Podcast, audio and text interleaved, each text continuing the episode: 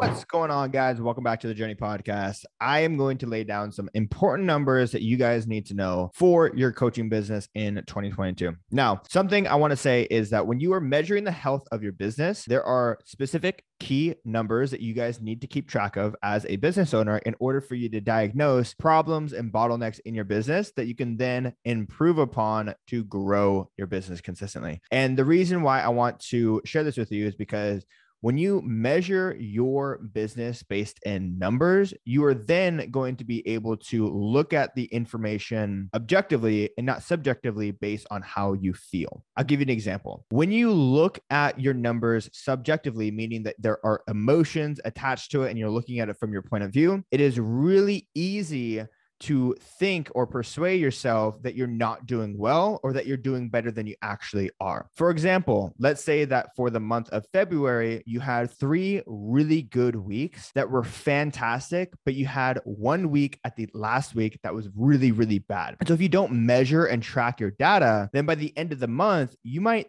think or convince yourself that you had a really bad month. Whereas if you were to collect the data and measure your numbers, then you can look objectively at the health of your business and see over the course of the entire four weeks, even though emotionally you felt like you had a really bad week, you can look at the data and see, oh shit, I actually didn't have a bad month at all. I actually had a really, really great month. So that is why looking at the numbers is going to be really good when it comes to measuring and objectively looking at the health of your business. And with that, when you know the numbers of your business, you can then begin to diagnose bottlenecks that you can then improve. And I'll talk about that here in just a second. But what are the numbers that you need to track? And more importantly, why do we need to track it? So, just like with tracking macros, you are not going to be able to determine where your business is at and how it's performing without collecting, um, I guess, consistent data. It's the same thing with tracking macros when you're trying to lose weight. You wouldn't just eyeball the food that you're eating. You want to be able to make sure that you're hitting the numbers accurately in order for you to be in the correct zone of where you're supposed to be when it comes to losing weight. The same thing is for business. So with business, this these are called KPIs. So KPIs are known as key performance indicators and what they are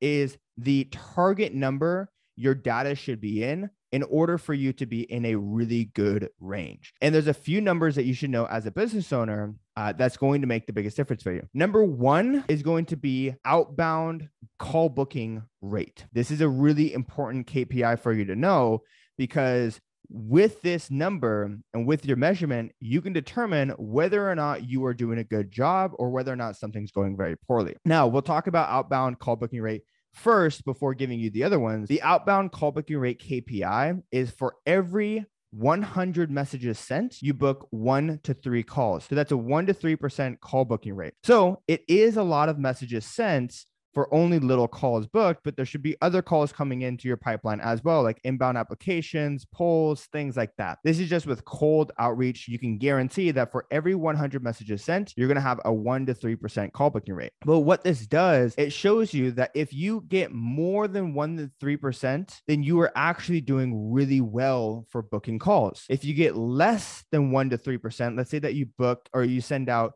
you know 200 messages and you get uh, one call booked well, that's I don't know what that is. That would be probably like a 0.5. I don't know what the exact number is off the top of my head, but it's less than your KPI, which means that you're that is not doing well, that that is a bottleneck that needs to be fixed in the business. So, knowing what the KPI is and being able to track your data, you're able to determine exactly how that specific part of your business is doing. So, that is with call booking. For every 100 messages sent, you should have one to three calls booked, which is a one to 3% call booking rate. Now, from that, you should have at least an 80% show up rate for your calls that are booked. If you have less than 80%, then you're below KPI, which means that you're not doing well in that area. If you have more than 80%, then you're doing great in that area and you shouldn't change anything. So you could determine if you are getting stuck in your business, you're not quite sure where to go, check your KPIs and see how you're doing. Now, the next thing is going to be closing rate. Your closing rate for a business should be anywhere between 30 to 40%. That's a good KPI. Personally, I like to see it anywhere between 40 to 60%. I always want to be bringing people in. You know, the KPI for business is 30 to 40%. That's where your closing rate should be. So with these numbers, you can determine determine whether or not your business is within a healthy KPI. So at the end of the month, you can look at all the data and see do I have a good call booking KPI? Do I have a good uh, show up rate? Do I have a good closing rate? And you can see which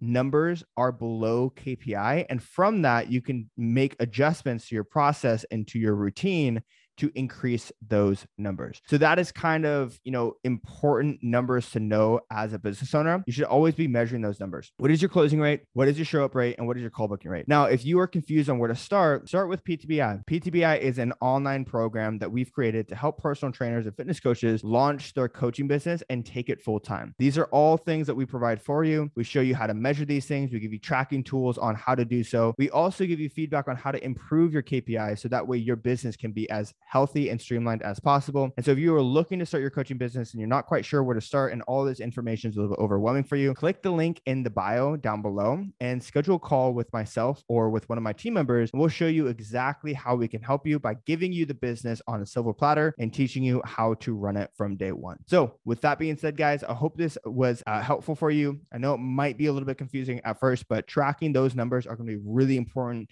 when it comes to measuring the health of your business. With that being said, we'll catch you guys in the next episode. Peace.